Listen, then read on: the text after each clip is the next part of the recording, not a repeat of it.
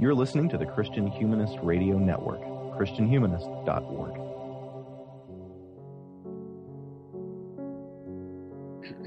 As a good student in a good Old Testament introduction class will be able to tell you, Genesis 1 borrows structures and symbols, and maybe even vocabulary from Babylonian texts like Enuma Elish to paint its particular picture of creation. Likewise, Proverbs 8 casts world making in terms of international wisdom traditions, and John 1 appropriates Greek philosophical vocabularies to tell us of the Logos who becomes Sarx in his recent book, God After Einstein What's Really Going On in the Universe, John Haught presents some possibilities for God talk in light of three great immensities with which modern science concerns itself. The great spans of time, from the Big Bang to last week, the great spans of distance that an expanding universe encompasses, and the great spans of complexity that emerge with life, with consciousness, and with everything that comes with them. Christian Humanist Profiles is glad to welcome Dr. Haught to talk about all that and more. Thank you for joining us. Very happy to be here, Nathan. Your book asks of Christians, and especially of theologians, what theological differences should arise as cosmological models undergo radical shifts, and in what ways do such altered theologies remain Christian?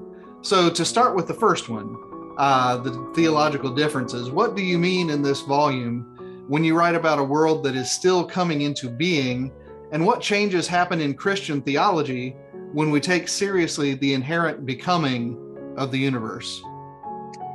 Yeah, excellent question. I, I, want to start out uh, my answer to that question by pointing out that, as far as I'm concerned, the greatest scientific discovery in modern times, and perhaps even uh, in general, is that the universe that we live in is not standing still, it's not stationary, it's very old, and it's still coming into being.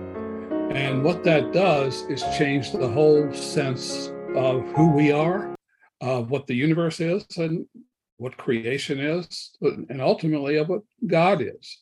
Because it implies that we live in an unfinished universe, implies that creation was not finished, was not completed in the beginning.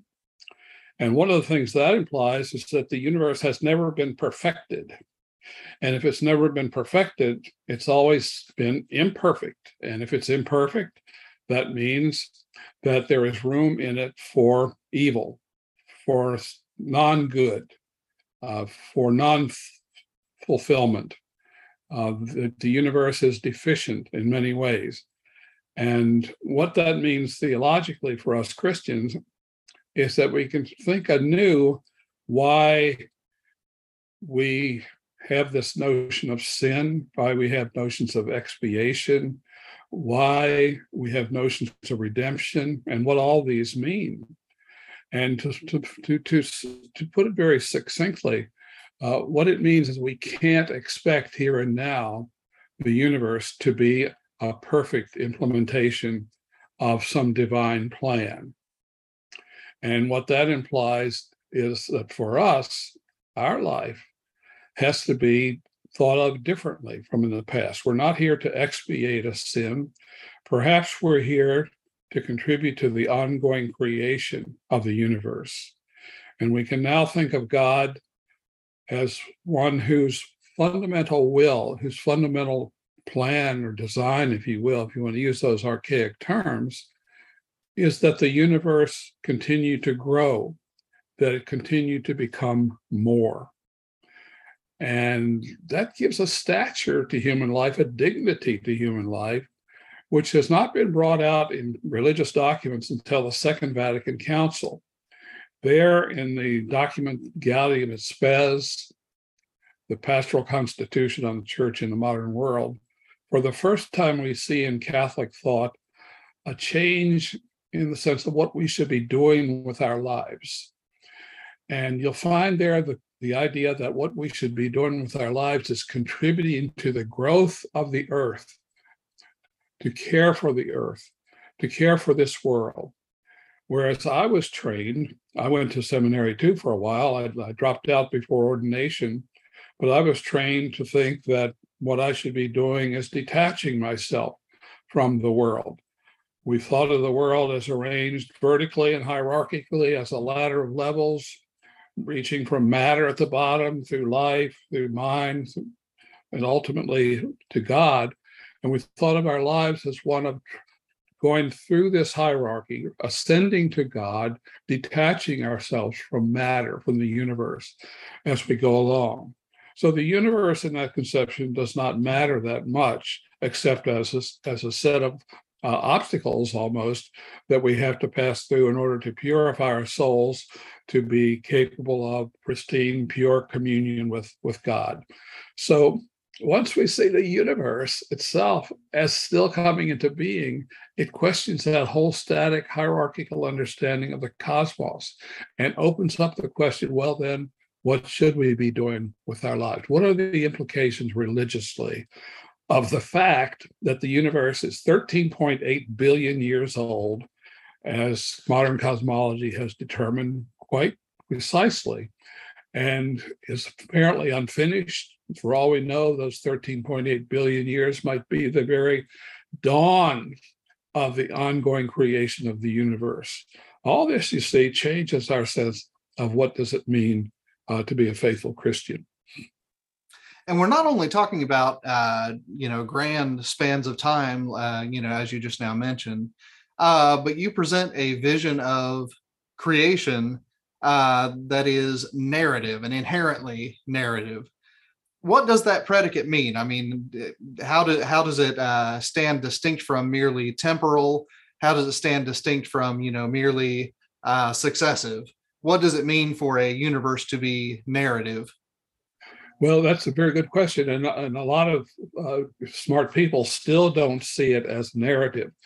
The reason I see it as narrative goes back to discovery by Einstein and the implication of his general theory of relativity is that we have to see matter and gravity, which is a product of matter, which is a, an aspect of matter, as inseparable from time from the passage of time. Now, Einstein was the first scientist to integrate time fully into his understanding of nature, of matter, of gravity.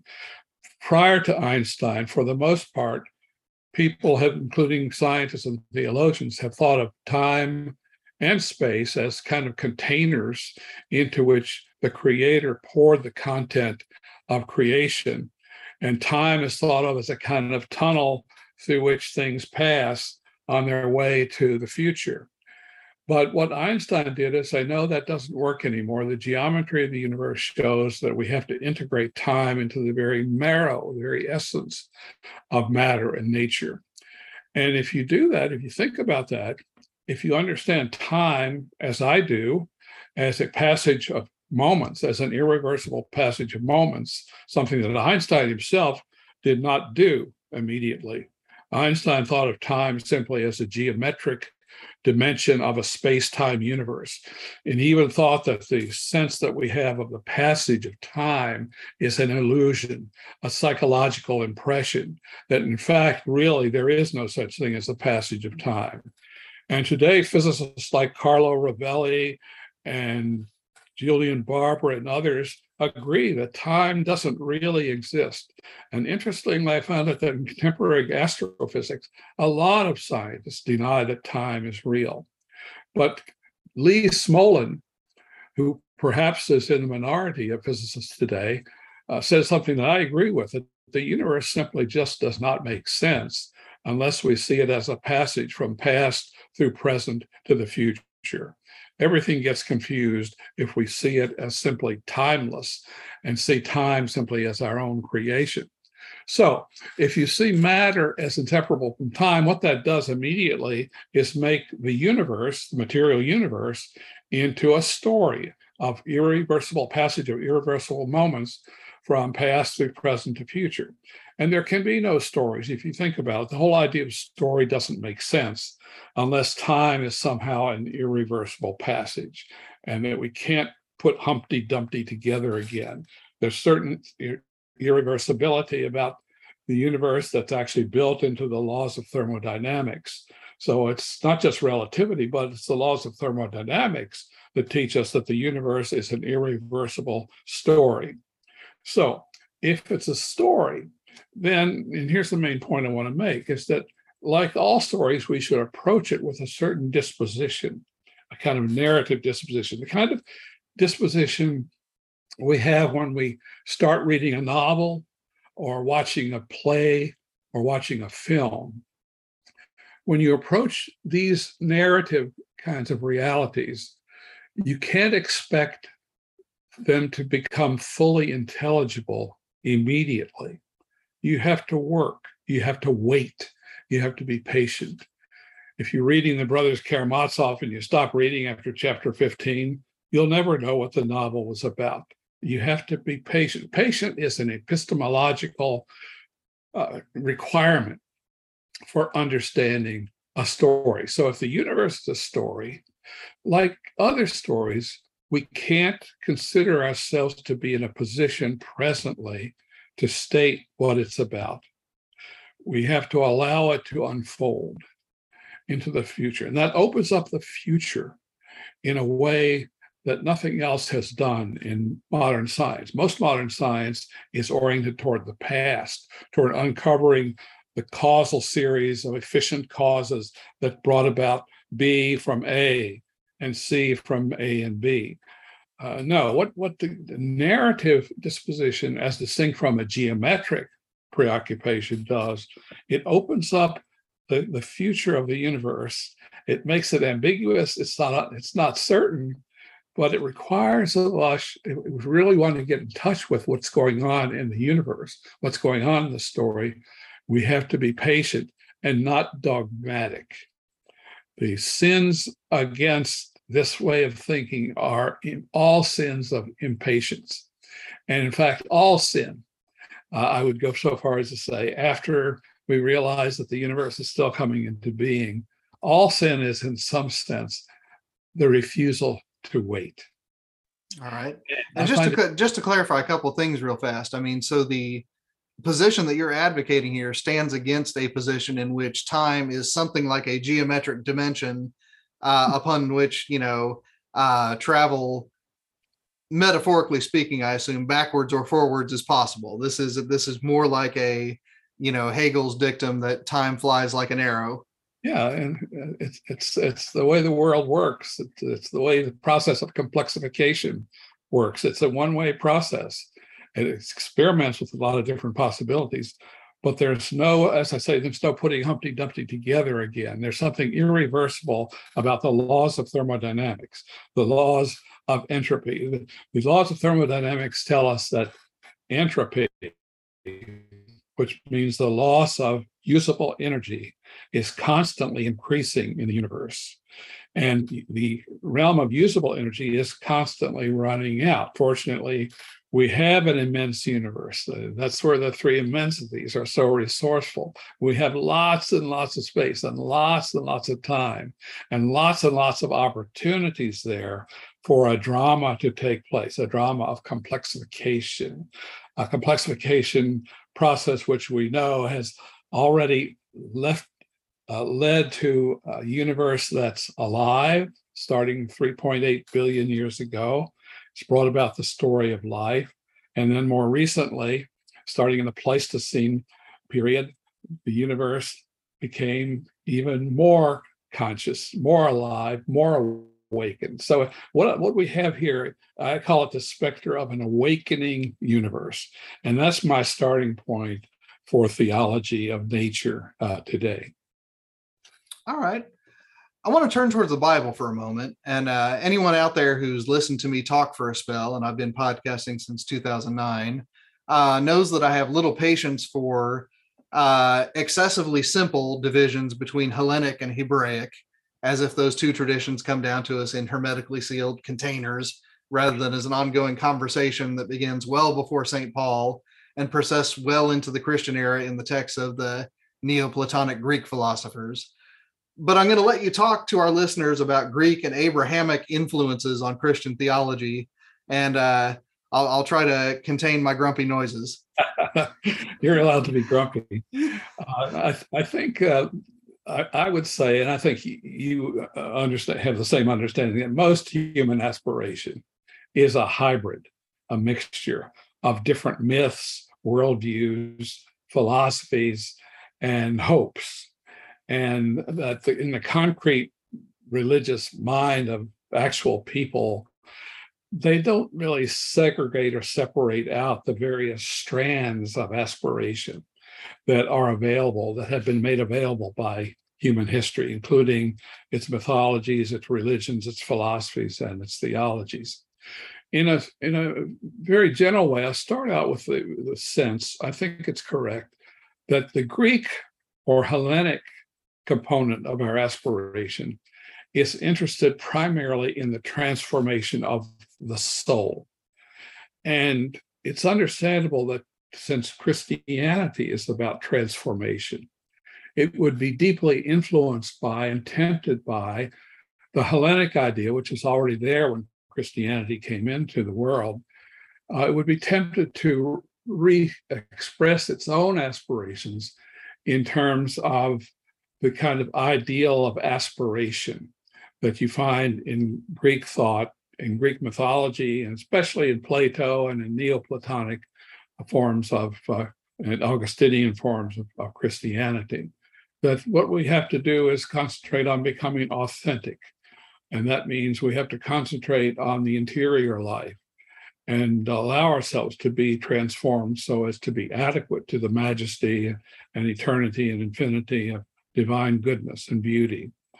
And in a way, I want to appropriate that, you know, almost in the same way that Einsteinian thought doesn't do away with Newtonian physics, but transforms it.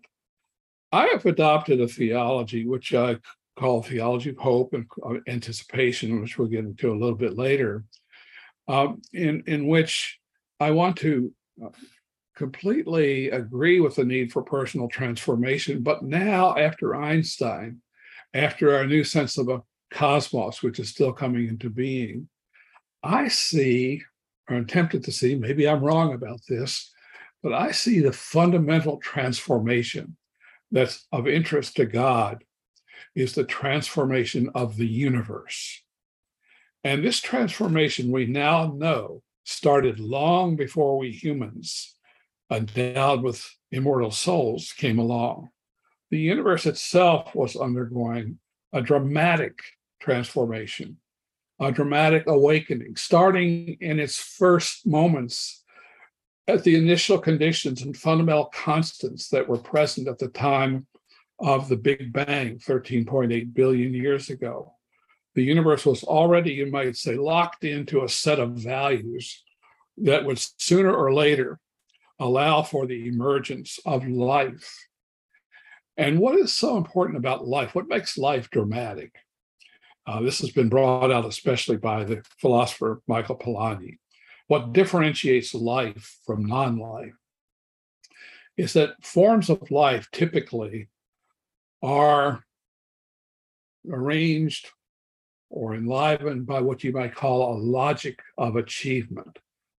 All organisms try to achieve something, whether it's an amoeba looking for a food supply or a prey trying to escape its predator or a predator trying to catch up with its prey, or whether it's a college sophomore sitting in a library trying to read books that will help him figure out to him or her figure out the meaning of their lives.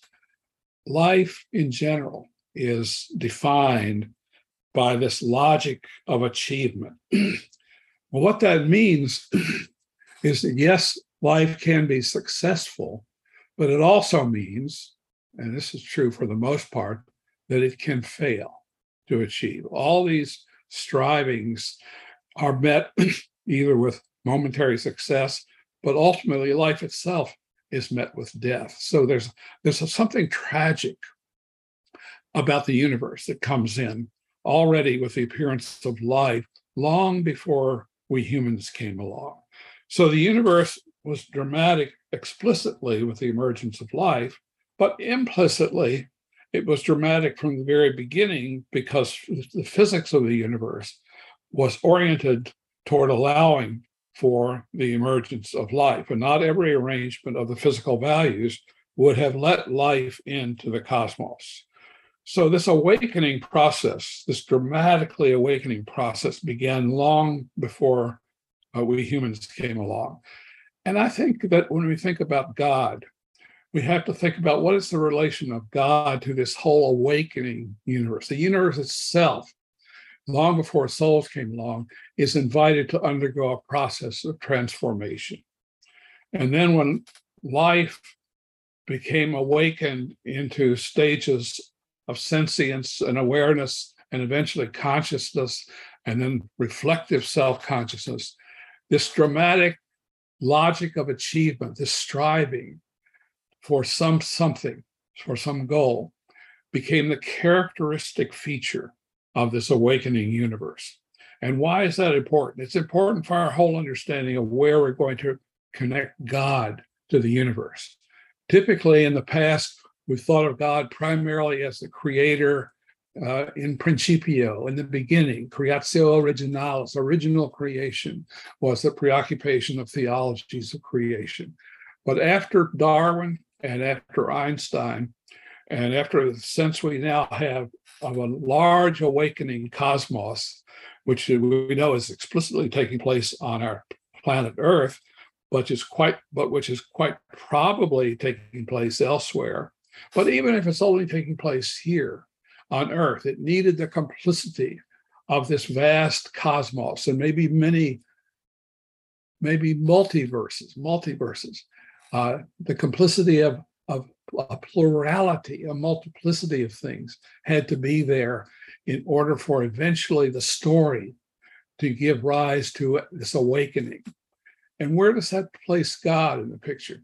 We think of God, I do anyway, anymore, as that to which the world is awakening, not so much as a designer or a planner, but as the goal not so much the governor of the universe, but as the goal. And the goal operates not by efficient causation, but by attraction, by luring. And I think our definition of God as self giving love means that God is not a dictator, not a governor, but God is an attractor, a lure. And that means that in some sense, God is in essence, something infinitely beautiful to which the universe is aspiring and to which the universe can be contributing uh, in different ways, depending upon where you are in this awakening universe. And that to me gives a, a new understanding of religion in general. Religion is how the universe awakens explicitly to what I call indestructible rightness uh, which we call by many names in religion. And it gives me an understanding of Christian theology, which allows me to think of Christ as the Word of God inviting the universe after it has reached a stage of reflective self consciousness to awaken in deeper faith and trust in this awakener. All so right. Christ is both the Word of God awakening the universe, but also the universe itself. That's the doctrine of the incarnation, in flesh, God in flesh in matter, awakening to the call. Uh, and, and that gives rise to a whole new understanding of what faith is mm-hmm. and uh, mm-hmm. what Christianity is. Right. So let me follow up on a couple points there. I mean, you know, one of them is that uh, you know, really since David Hume and maybe even before that, uh, you know, philosophy, uh, I'll, I'll say leading up to Darwin, uh, just chronologically, I don't want to make it too teleological, uh, was getting away from actually teleology uh, and saying that, you know, the, uh, the old medieval Aristotelian philosophers, whether Muslim or Christian or Jewish, uh, were getting nature wrong when they said that it was progressing towards something. Um, to what extent is this a return to that medieval vision of God as uh, the one that draws all things to God's self? And to what extent is it something that is of a, a different genre? Well, to, to respond to that question, I don't, I don't know whether you want me to do it right now. I would like to lay out a typology of different ways of being transformed or, or uh, undergoing this uh, this growth. Yeah, go ahead. Go ahead. Okay, uh, I think there there are three major figures in the past whose ghosts are still alive, and one of Democritus, the other is Plato, and the other is Abraham. And when I talk about our aspirations being a hybrid, I think all three of these enter into the souls of all of us. But the first I call the archaeonomic view. And that's another name for the materialist way of explaining the universe in terms of its constituent inert, lifeless particles. So the archaeonomic approach is the analytical approach. Uh, I, I, invented this term arch, archaeonomy to describe the way materialism has unfolded since Darwin and since geology and since cosmology, uh, contemporary cosmology. We now know, uh, and most scientists agree, that the universe is very old and that originally it was very, very simple. Uh, it existed as a kind of set of dispersed subatomic units. That's how everything started out. So the archaeonomic approach wants to make the universe, present universe, and the cosmic story intelligible by going all the way back to the beginning and grasping hold of how things were in arche, which is the Greek word for beginning, and grasping the nomos, the laws that came into existence then. So I call this the archaeonomic approach because it, it believes that the laws of the universe were settled once and for all at the beginning. And it's those laws that determined how the original particles will come together in various arrangements. It's kind of like Democritus of old, except Democritus didn't know that the universe is a process that's still of coming into being. But it's still this archaeonomic approach still accepts the Democritean ideal that to get a handle on the universe, you, you have to go back to the beginning. Uh, we can see some of this operative even in the tacit kind of motivations that led us to, to set up this field telescope uh, that would take us back as far as possible to the beginning. And most science wants to trace the series of connections back to some arche, to some beginning. And that's that's one way of understanding the universe. It's the most uh, uh, popular way in which the intellectual and academic world uh, is structured today. Every university in the world is archaeonomic. It's understanding of what is interesting to research, uh, what what kind of instruments that we need to do so. All this is determined by a tacit conviction that somehow by getting back to the beginning, we can make the world intelligible. Now, what I've argued in God After Einstein is that we don't find intelligibility at all. Yes, we find as we go back, we find various stages of the story that have led to the present condition of matter. But if we try to go back to the beginning, we find nature falling increasingly apart into dispersed units, that is, into decoherence, into incoherence. And what intelligibility means is coherence. What is it that holds things together? And to find that out, we have to go, we have to leave the past and march forward figuratively from the past toward the present and from the present now toward the future because I mean, who of us could have understood what a subatomic particle is until we waited to see what it can do when it joins up with other subatomic party, particles to become an atom? Who of us could have understood an atom if we had been present 300,000 years after the Big Bang when atom, hydrogen atoms were, were forming?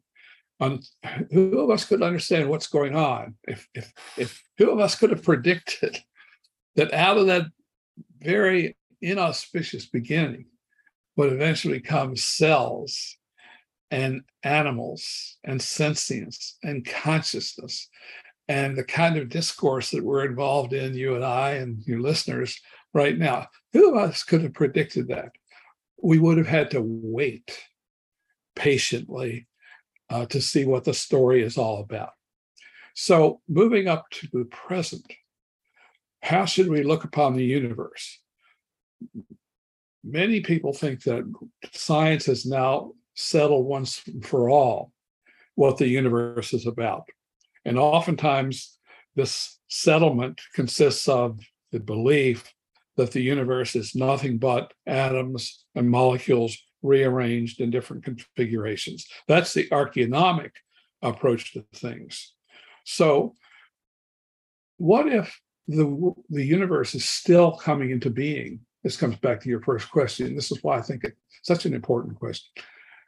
What, what should we be thinking about the universe and God and other things if the universe is still miles and miles, millions of miles from having reached its future into the future. It's only when entities come together in different configurations that we see their coherence, their intelligibility. Science, by definition, and it's perfectly okay for science to do this, looks for another kind of intelligibility. Uh, Einstein, for example, looked for geometric intelligibility in the cosmos. He didn't realize, and he refused to turn his eyes in this direction throughout most of his life. He didn't see the universe as a story, uh, as a drama, as a drama of awakening, even though his own mind was a perfect example of this awakening. He didn't connect his own internal mental awakening with the cosmos. But since Einstein, science has drawn a connection between our minds and the stars and the galaxies that never was seen uh, before. And, and it was almost a, a, a, we had to wait till the middle of the 20th century in order to have the physics that could allow us to see the connectedness between our own activities, especially our mental activities, but also our moral activities, and I would say even our religious activities, and the kind of universe that would allow for this kind of fluorescence, this kind of awakening to occur. So that's why I keep coming back. When I the subtitle of my book is "What's Really Going On in the Universe," I keep coming back to my, belief that what's really going on, if you look beneath the geometric coherence, is that there's a narrative or dramatic process going on. And we look now to the future because it's only in the future that we can expect to come close to the coherence uh, that we're looking for. So cosmology to me has, has shaped, reshaped the whole point of theology. Uh, mm-hmm. And as I say in the book, I, I, think most modern theology is still has still not caught up with cosmology. And and one category of those uh, cosmologies uh, that you know you write about at some length is is called analogical cosmology. So, uh, how is it distinct from uh, archaeonomic? And then you know from there, uh, how does the anticipatory cosmology, which is eventually is what you land on as uh, most adequate to uh, Christian confession, uh, how does it how does it differ from the from the other two? Yeah, the, the first the analogical approach has been around for centuries and we see the ghost of Plato, uh, even in present instances of that. But the analogical pro- approach is the approach taken by most Christian theology, even today. And the way in which it settles the question or tries to settle the question how to make the universe intelligible, it sees natural objects or all objects, all things in, that are, are present in time, uh, as pointing to one degree of intensity or another to a perfection that exists only in the mind of the eternal now that we call God, the eternal present, which is the source and destiny of all being in the analogical approach. But the analogical approach arose long before we had a sense that the universe itself is still coming into being. And uh, most people still don't have, most Christians, uh, it goes without saying, still don't have a, a strong sense of a cosmos that's still coming into being. For most Christians, the cosmos is a reflection. For Catholics, for example, the universe is a sacramental or symbolic set of, of beautiful things that point us in the direction of an infinite beauty. So it's a beautiful vision, the analogical vision, uh, but it's innocent of time. In fact, analogy, the analogical approach, makes timelessness the ideal. Why? Because we know that existing in time leads to perishing eventually, to erosion, to corrosiveness, to all sorts of things that we, which we don't like. And so it's understandable that our religions would try to point to a kind of salvation that lifts us out of time. And since we, we can't be fully uh, initiated into the realm of timelessness till after death, the immortal soul right now has to look for uh, look into nature for things that point us toward and give us optimism that our destiny lies in a, a complete communion with timelessness. And so, right now, as Plato pointed out, the way you can uh, get sort of in touch with that is by way of contemplation or by way of an asceticism, a, a moral discipline, which uh, keeps the senses and the flesh in line so that our souls will be able to be detached eventually from the material world altogether. I'm not saying that every version of the analogical vision is so otherworldly, but in general, what the analogical what distinguishes the analogical view from my view uh, or what has come to be my view which i call the anticipatory view is that the analogical view has little use for time uh, time um, is something we want to get away from. And we find this happening throughout the history of religion. There are all sorts of ways in which people try to uh, escape from time. And early christianity had the same temptations in its Christologies. It found it very difficult to think of God as being touched by time or to think of God as incarnate in time, because wouldn't that imply that there's no basis for salvation from time? If God unites the divine self so intimately to time, as the Nicene Creed says God does, if God loves time so much, can time be redeemed? from the corrosiveness of timelessness. So the analogical view doesn't answer that question satisfactorily.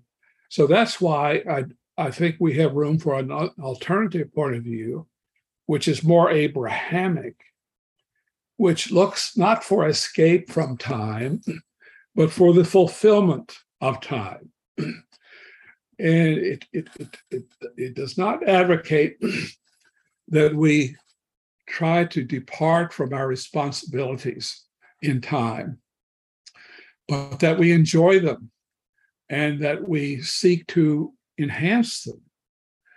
Uh, and that gives a dignity to our lives, that we can enhance our own situation by becoming more.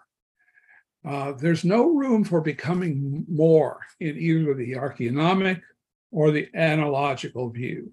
For them, the universe was complete for archaeonomy in the beginning, and for the analogical view, the universe or reality or being was complete in eternity. So to get in touch with that completeness, we have to leave time behind. But the anticipatory, I consider it the main biblical impulse, is not to escape from time, but to look at the promise. And that's the fundamental idea that's left out of so much theology, and yet it's the fundamental motif in biblical religion that the universe is seeded not so much with a plan, as with a promise of a new future, promise of new creation, not a promise of escape from time, but promise of the fulfillment of time. And after Christianity emerged, it got caught up with a kind of worldview or set of worldviews that made it seem that the authentic Christian life means detachment from time. I felt this when I was in the seminary. And one of the things that allowed me to leave the seminary behind was that I started reading the works of a French Jesuit Catholic priest who was also a geologist and an evolutionist, and who was also becoming familiar with Einstein's cosmology. His name was Teilhard de Chardin, T E I L H A R D. You'll find it everywhere. And it was through him that I learned to think of my life as a Christian as not necessarily having to escape from time, but to contribute to the fulfillment of time. It's from him that I got the uh, advice that I should never forget, uh, no matter what I'm doing, the idea that the universe is still aborning. The universe is still coming into being. And if it's still coming into being, then that inevitably turns our attention toward the future of creation and not a future apart from creation.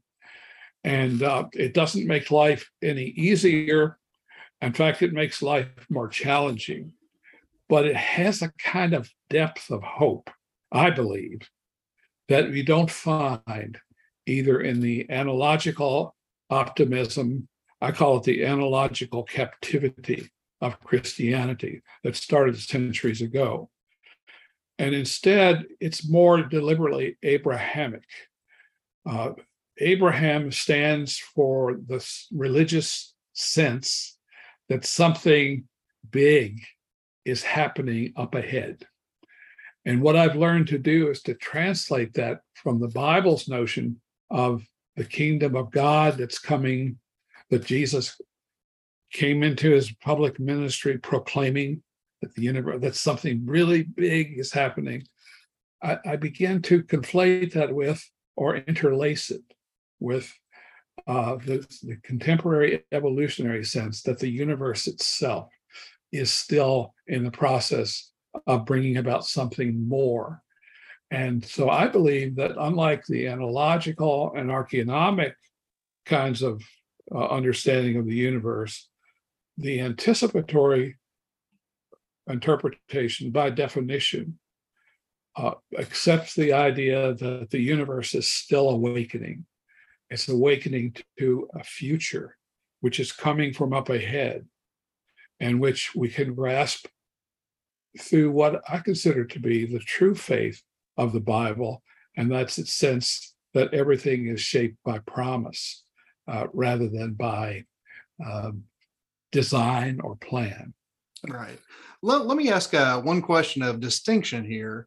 Um, you know, one of the things that you do write about when you talk about anticipatory uh, cosmology and theology uh, is that with the emergence of mind and with the, with the emergence of consciousness, yeah. uh, that you know a new longing for indestructible things uh, comes into the picture when I was reading that, I'll confess that sounded a little bit, um, you know, analogical. It sounded a little bit platonic. Uh, I want to give you a chance, though, to to distinguish those two for our listeners. Yeah, thank you. Uh, uh, yes, I, I, I think it's it's very difficult for most people who have been trained in the analogical kind of Christianity uh, to, to uh, understand that their salvation that their liberation from evil, so forth, would somehow still involve the coming into being of the universe. But here's where the element of patience and waiting are so important. Uh, I believe that the biblical instinct, the Abrahamic instinct, is to keep us grounded in time. Uh, the, the, the ancient Israelites didn't even have a clear sense of the survival of souls beyond death. They had a collective sense something big is happening, and that our lives can still be meaningful if we accept the promise of this future, which we may not personally enjoy, because uh, there is only Sheol for the dead, and not what we can consider in, in an analogical Christianity, a uh, place of timelessness, where the soul eventually uh, comes to complete at homeness uh, with itself and with God.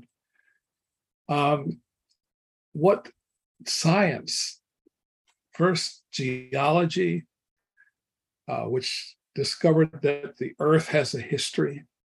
And then in the 19th century, Darwinian evolutionary biology, which unfroze life and saw life as having a tremendously intricate history going way back for millions of years, something that's been enhanced to 3.8 billion years by contemporary evolutionary thinking.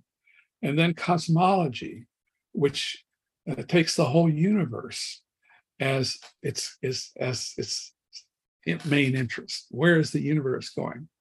So, what that did for me, and perhaps it won't do it for you or for other people, it made the fundamental question of theology not that of whether design points to deity, which is how previous theology that you're talking about looked for God. It saw the footprints of God or the, the impression of God in the intricate uh, designs that exist in life. William Paley's book, Natural Theology, which Darwin himself had devoured. Um, that's that's one way of understanding theology. But what I've tried to do is say that the theology task today, in the light of subsequent science, and especially Einstein, the, the problem is not so much whether design points to deity, which the intelligent design community has made a lot of, and which the new atheists, by the way, understand to be the only legitimate form of theology. the well, the, the new atheists are far too illiterate for me to take entirely seriously, but keep rolling, okay. keep rolling. Richard Dawkins, for example oh man, yeah, I, that, yeah, that could be a, a, whole side conversation, but I'll resist. I'll resist. So I'd have the same thing to say to him as as to to the creationist intelligent design community. The problem is not whether design points to deity; it's whether the whole cosmic story, of which the story of life is part, has a meaning. Uh, that to me is the, the most interesting theological question. And I think already there are indications that it does, that it's a good story, that it's not just sound and fury signify nothing, because what has already happened is that the universe has chapter by chapter been gradually awakening, first to life, especially to life, but first before that to a matter, to a material composition that was ready to receive the coming of life into the warp and woof of things in the universe. And then after life, there's this fascinating process of complexification, which is where the drama mostly lies this drama of complexification. And then more recently, in the awakening to consciousness and to a consciousness which in you and me and many others now aspires to an indestructibility that lies not so much up above, but up ahead. And so I've come to think of God not so much as absolute timelessness, but as the absolute future. And I've been influenced uh, in thinking that way, not only by Teilhard, who says that the universe rests on the future as its foundation, uh, and who rejects the analogical view where the universe is suspended by eternity, and rejects also the archeologic view, which turns the world into incoherence the farther back you go. The world becomes coherent and intelligible only as, as it unfolds toward the future. And what happens in that process is that complexification becomes tighter and tighter.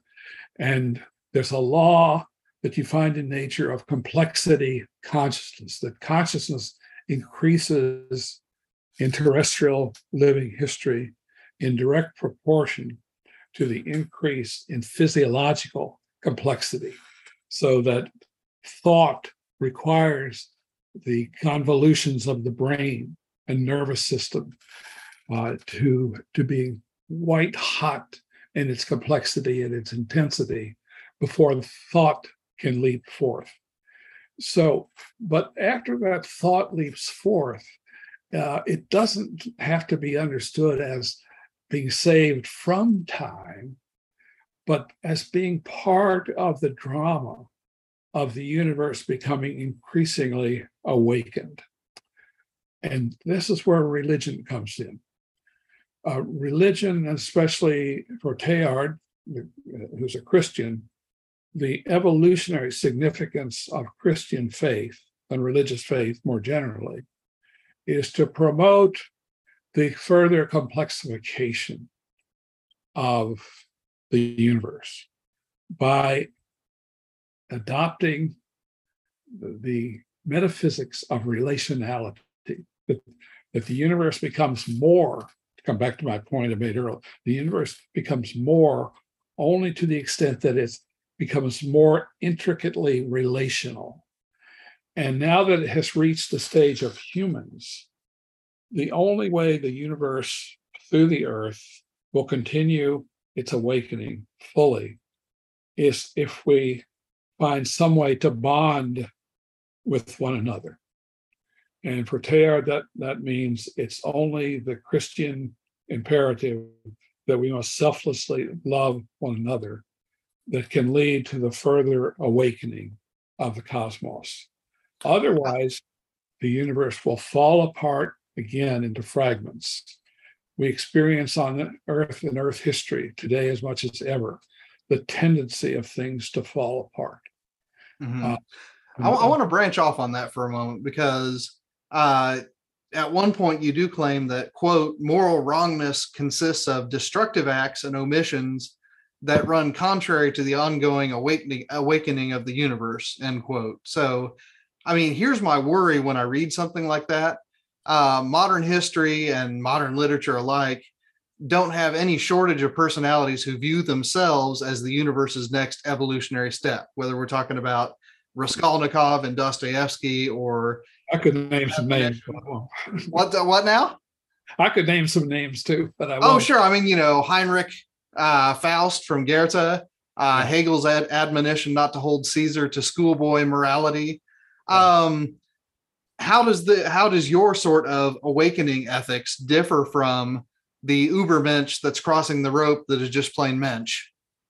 Yeah, and, and writers like Dostoevsky were very sensitive to this uh, possibility, uh, and it has led uh, some very upright people uh, to question any kind of progress because it, it's definitely going to be non-inclusive. So the problem with these visionaries, and there have been no end of visionaries, who have, in a sense, co-opted the universe's impulse toward the future, toward the sense, a sense of really real lies up ahead, have co-opted it, but narrowed it because of what I called earlier the sin of impatience. Um, evil uh, in this world that I'm talking about, in this awakening uni- universe, takes the form of our idolatrous identification of the end and destiny of all things with a particular historically conditioned sense of what the universe is all about. And that leads to all sorts of evils, uh, evils upon evils. So, it, again, uh, it, it, the kind of moral life, the kind of authentic religious life that would correspond to my notion of an awakening universe would be one that promotes the inclusiveness of, of the universe, uh, which is to implement the teaching of Jesus, to include the marginalized, the lost, the sinners, so forth. There's no destiny without that inclusiveness. Uh, I want to appropriate that ethic into my notion of an awakening universe. But I also want to imp- uh, appropriate those aspirations of great thinkers in the past, whether Buddha or, or Jesus, that something big is coming. When Jesus came into his public ministry, his first words were not uh, to give a code of morality or to say, uh, to give a list of do's and don'ts. His first announcement was, The kingdom is coming. Wake up. Metanoia means awakening, kind of awakening to something big coming. I don't want to lose that sense that something big could be coming from up ahead. And I want my cosmology to be animated by this sensitivity to the coming of something big up ahead. But I want it also to be chastened by the ethic of patience that only those who wait will not be put to shame. So the biblical sense of hope is it's not just aspiring to things that appeal to our wishing. Uh, it's very difficult to maintain a life of hope because it has to be inclusive, and the future is inauthentic that doesn't include the poor, the marginalized, those who are beset by injustice, and so forth. So, I, I think my approach is biblical um, mm. in, in, a sense, more biblical than the analogical view uh, to which many theologians today are trying to turn us and to turn Christian thought uh, back to an Augustinian or Neoplatonic way of understanding things. Uh, I, I, can appreciate that, and I and I deeply respect the brilliance of uh, radical Orthodox theology and uh, for example, the work of David Bentley Hart and others. Uh, but I think it's still captive to the analogical sense of things, which to me is not hopeful enough to satisfy my biblical instincts. All right. I want to turn to them for a moment because I think that Augustine and David Bentley Hart and John Milbank and Dante, for that matter, um, share a cosmology that doesn't fit neatly into the analogical category simply because all of them uh, have an apocalyptic uh, element to them. Uh, they expect not that uh, matter will simply pass into eternity, but rather that the material and energetic world will be gloriously renewed and restored, not by simple passage of time, but by a transforming act of God. So their visions of things like I said, don't seem to fit precisely with a Platonic or Neoplatonic analogical vision, but they've got elements of that and they've got elements of something like an anticipatory model. Um, talk to our listeners a little bit about that. I mean, where does that apocalyptic character of the New Testament, of Dante, of Christian theology, how does it relate to your project here? Well, um, that's a very insightful question, and I'm not sure I have a good answer to it. But what I, I don't either. Don't worry. what, what, I've noticed and what bothers me about that kind of theology, I've read a, a good bit of it, but not all of it, is that how seldom, if ever, it it it, says anything about cosmology as it's being taught today by contemporary science. It's not informed scientifically.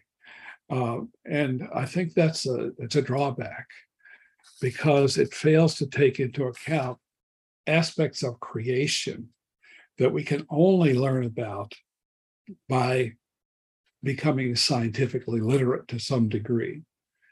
And uh, I think it's it's I, I agree with them that in that I that maybe the final in the final analysis, uh, it is the goodness and great graciousness of God that will redeem the universe. But here's the thing about evolution, and Teilhard and, uh, and um, Kingsley and Tennant and other theologians have pointed out. Um, the thing about evolution is not that God makes things, but that God makes things that make themselves. And that kind of creator is much more impressive than is one who intervenes magically uh, in the universe. And I have a, a, enough trust in that way of thinking that the creator, uh, the only hands that God has uh, to create things are our own. Uh, and we should appropriate that as part of our sense of human dignity. And I have to agree with certain modern atheists who turned away from Christianity uh, because, as Nietzsche put it, what can humans create if God is the creator? In other words, how can we accept our own limited creativity uh, without becoming affected by hubris that you pointed out early, earlier, I think it requires the again the virtue of patience, but also the gra- gratitude to accept our role in the scheme of things as being able collectively, not by ourselves, but collectively, uh, to bring something beautiful about. That's the ideal of the kingdom. Um, to me, that's essential to Christianity. When we say "Our Father, Thy kingdom come," the word "our" is is, is absolutely indispensable here.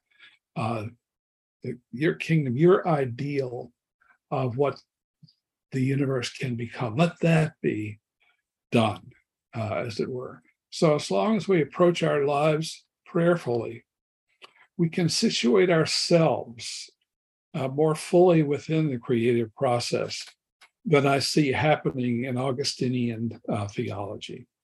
Um, again, maybe I'm wrong about that, uh, but I think that uh, the Bible itself promotes a very positive kind of uh, ethic in which we allow the future, not the hereafter, but the future to grasp hold of us. Uh, and that's why I've come to think of God as absolute future and to, and to think of revelation in terms of Wolfhart Pannenberg, who was familiar with apocalyptic literature. Uh, revelation is the arrival of the future. Mm. Uh, and uh, there's another point that I haven't made yet, but which I make in the book, and it's it's a very sensitive point, but one that I think we need to think about. Uh, and Pannenberg makes this point as well. And that's that, there's some sense in a processive universe which is still coming into being, in which God too is not yet. And I thought a lot about what does that mean? How is that a religious idea? And the way in which I interpret the not yetness of God is to see it in terms of the divine kenosis, the divine self sacrifice, the divine self emptying, the divine humility, which in our very imperfect language somehow withdraws into the future so as to allow a universe to come into being. And a universe with some endowed with some degree of autonomy so that it can become something truly other vis a vis the reality of God, and therefore take on a dialogical depth and dignity uh, in relation to God that other forms of theology do not, in my view, allow for, but which I think we can make room for, uh, given the understanding of uh, the divine kenosis and given the given the biblical notion of God as having future, as Moltmann and Ernst Bloch put it, as having future as God's very essence. A point that picked up picked up by Teilhard in a completely independent way. The world rests on the future as its sole support. So the providence of God is not a plan, uh, as Bergson uh, put it, the, the world is much more and much better than a plan. Uh, so the whole idea of design and plan closes off the future because in advance it gives us the sense of the extremes to which creation can go. And that imprisons us. As Teilhard says, that kind of thinking clips the wings of hope. And to me, that's the problem with the analogical vision. In some sense, it's emphasis, emphasis on the eternal present of God closes off the future. And uh, I think that some of the modern atheists have been sensitive to the way in which classical theism has made uh, God seem to be a limit rather than a grace and, and a liberator and a goal. So I think we're in the midst of a time in human history where we we're still trying to figure these things out. And here I would make another point, uh, and that's the fact that we all, as our own discussion illustrates, are seeing through a glass darkly.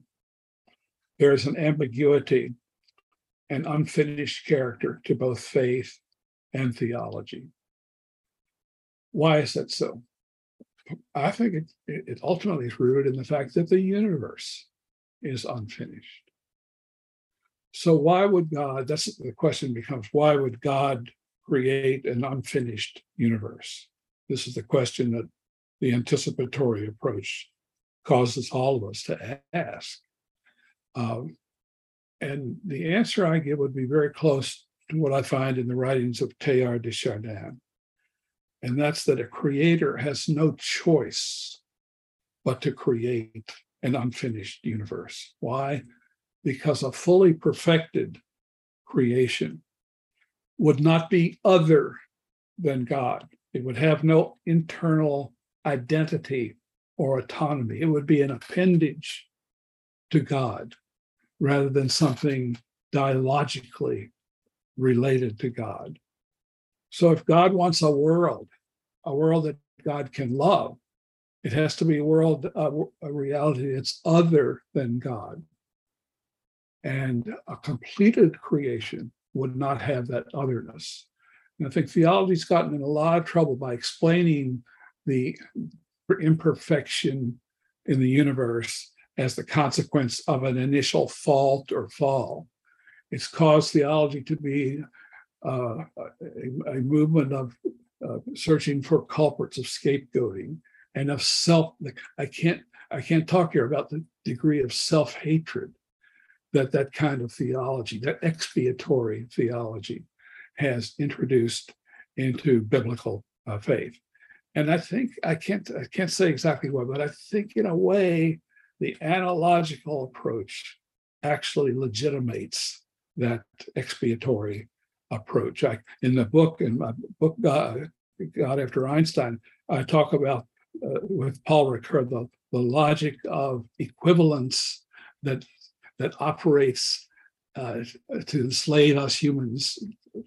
The idea that there's every game is zero sum, that the scales have to balance, the law of karma, where there has to be so much punishment wherever there's so much uh, evil and so forth, that those ideas have punished us enough. This is why the evolutionary anticipatory universe e- evades all those issues and at the same time allows God to be completely gracious uh, and uh, and completely loving, um, and at the same time, creator. Uh, of being the goal by being the goal of the universe rather than uh, its governor. So those are just a few thoughts that, that are rambling around in my yeah unfinished theology. indeed, indeed. But it's not my fault. It's God who made the unfinished universe. Uh, all the problems we which we deal with, uh, uh, why we have to walk by faith rather than by mm-hmm. sight, uh, why we're struggling, why they're suffering so much some it all has to do to me at least somehow with the fact that the universe to be a universe has to be somehow uh, unfinished uh, and open to the future well, very good Well, John, I've been posing the questions for most of this conversation. I have one more that I'd like to like to hear you answer uh, as we head for the door here, uh, and that is, I mean, you know, as we think about uh, worshiping congregations, churches, uh, you know, what kinds of concrete practices would you recommend so that the way that we learn about God, the way that we worship God, the way that we gather in the name of God can catch up some uh, with, you know, the the character of, you know, contemporary science. And I'll yeah. let that kind of be your your last word today, and then when yeah. you're finished talking a bit about that, we'll wrap up. Well, let me let me give some advice, not just to church people, but to scientists. Part of the problem is we live in a culture of very poor science education combined with uh, poor religious education. And so uh, uh, that raises the question what should we do in science education? And I think what scientists have to do, and there are a few people, some of them called big history people, that we have to give our students from the time in grade school a sense that the cosmos is a story and that they're somehow part of that story. We have to we have to develop a, what I'm called the narrative understanding of nature. People are captured by stories in a way that they're not necessarily captured by geometry. There are a few few people like Einstein who can see through to the beautiful geometry uh, that underlies the universe. But to me, this geometry is really a grammar and not a force. It's not the laws of physics. Um, but it's a grammar uh, that has to be inviolable if there's to be a cosmic story. We need to develop the idea of the cosmic story in our parishes, in our religious education, and, and so forth. And, and for, to make that possible, I think we have to uh, uh, ask people to think about the possibility that something really big could be coming into the universe and that our present activity, our present lives can help make room for that somehow. So that's that's the moral implications of the anticipatory approach of and, and, and what the, the the the good life therefore would be would be one that we not wouldn't necessarily have to abandon the excruciatingly monotonous jobs that we're that we're doing right now, but we can do them with a different kind of sensibility, a different kind of sense of their importance. There has to be a kind of structure for the future to, to, to step into in order to, to come. And, and so our lives can, in many ways, contribute to the birth of, of that future. And we can each look for ways in which we can contribute to that. And that will place us very close, I think, or closer to the sensibilities of Jesus what he was looking for from people is a, a, reason to trust. And so, what did he do? He went back to the fundamental biblical theme there is a promise that embraces all of us, that embraces not just us, not just our souls, but embraces the whole cosmos. So, enlarge your sense of the divine promise and give yourself a sense that there is something meaningful coming from up ahead. Uh, it might not happen to me personally, but I can live a satisfying life to the extent that I think I've contributed to a world which is making room for that for that coming. John Haught, thank you for coming on Christian Humanist Profiles. Thank you, Nathan. Appreciate it.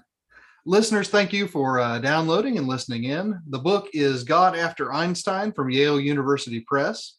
Christian Humanist Profiles is part of the Christian Humanist Radio Network. Our audio editor is Britt Stack. And I'm Nathan Gilmore saying, Go in grace, go in peace, serve the Lord.